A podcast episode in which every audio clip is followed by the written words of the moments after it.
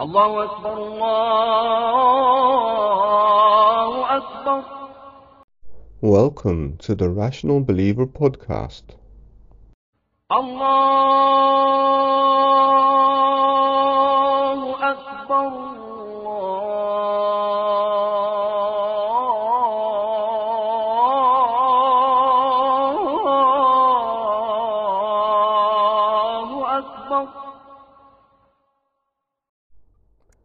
Episode 13 Problem of the Philosophers Epistemological Flaw Ignoring and Doubting the Rational Procedure when Establishing Sound Knowledge.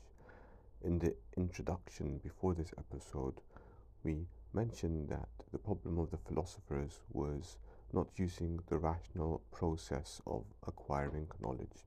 And so we mentioned how we were going to branch off into discussing two main areas in which this drew problems. The first one in establishing knowledge, and the second area in discussing the reality of the unseen, which is God.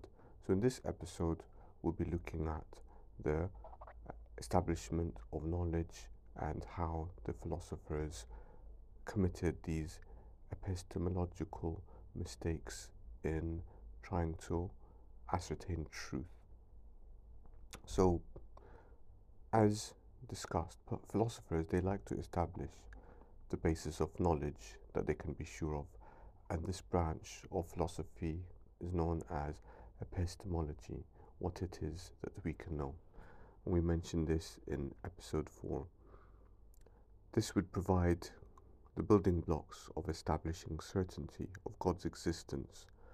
So if you doubt the method of knowledge or tools that you use to establish God's existence, then that would mean you could doubt God Himself, which is the conclusion based on the method of knowledge that was used. There are many views on this topic that the philosophers had over the ages, from Plato's claims that our experience of the world is no more than shadows and that the true reality lies behind or beyond those shadows, to Descartes' doubt of everything except his own existence. From the empiricists to the idealists to the skeptics, all with different views of knowledge.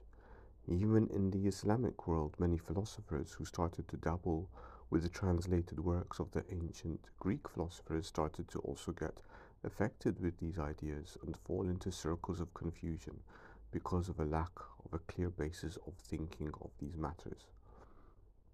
One of the reasons for these many views is the use of hypothetical thought experiments, which leaves the discussion open to any imaginable scenario. The problem with these discussions and the methods of thought experiments is that they are not necessarily based on reality.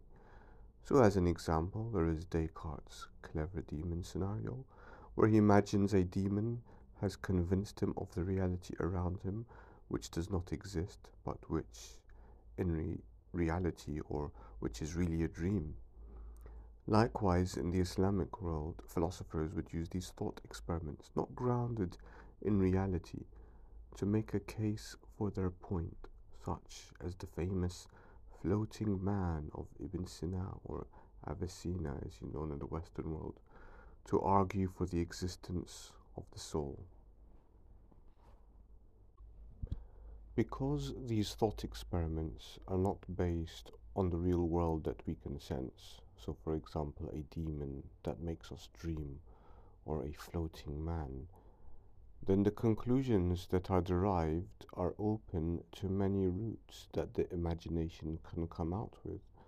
The author of these thought experiments will only naturally focus on the route they wish to take in order to prove their point, a form of bias. However, even in the presuppositions that are made, there will still be different interpretations or routes that you could take to interpret the discussion. For example, Descartes' thought experiment that a demon that controls us is making us think that we are alive and that 2 plus 3 equals 5, where in fact we are dreaming and that this controlling demon is making us think that we are conscious and that really 2 plus 3 equals 6, he then argues that God must be true because God implanted this idea within our thinking. However, it could be argued and has been, according to his same parameters, that it was the same demon that made us believe in this untrue idea of God. The biggest problem here is that there is no grounding for the assumptions that are taken in these thought experiments. If what is taken as an assumption has no truth to it, then what is built upon it will also have no truth. However, the assumptions in these thought experiments are not grounded in reality. So, for instance, the assumption of Descartes' thought experiment above, where he assumes that we are really dreaming and a demon controlling us is making us think that we are alive, does not agree with what we know and sense between the difference of our conscious state and our sleep dream state. So, if you were dreaming right now, why aren't you being chased by lions and flying away from them as you might do in a dream? Why isn't your long dead relative making an appearance and sitting next to you? Why are those things that happen to us in our dreams not happening to us now? There is a noticeable difference between dreams and reality. As discussed earlier, the framework of knowledge and establishing truth is important, otherwise, anything can be claimed. Not one of these philosophers could deny to live within their sensed realities, which has to be the basis upon which we build our knowledge. Otherwise, why do we refer to it when it comes to everyday living? You would not survive very long in this world if you denied the reality of the world. If you decided to exit a room through the wall instead of the door, you would find your bones broken. Actually, one philosopher by the name of Pyrrho had a philosophical lack of trust in his senses that led him to ignore cliffs, oncoming wagons, and dangerous dogs and his friends had to follow him around to protect him from these various everyday hazards. Note that Pyrrho's philosophical stance, which was no knowledge is definite and therefore to be trusted, is argued to be self contradictory, for this life premise to him was definite and trusted knowledge. Thank you for listening.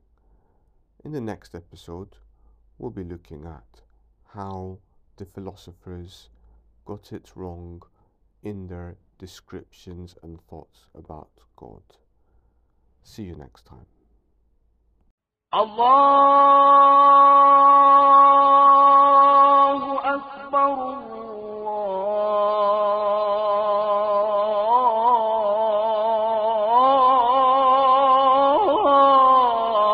الله أكبر لا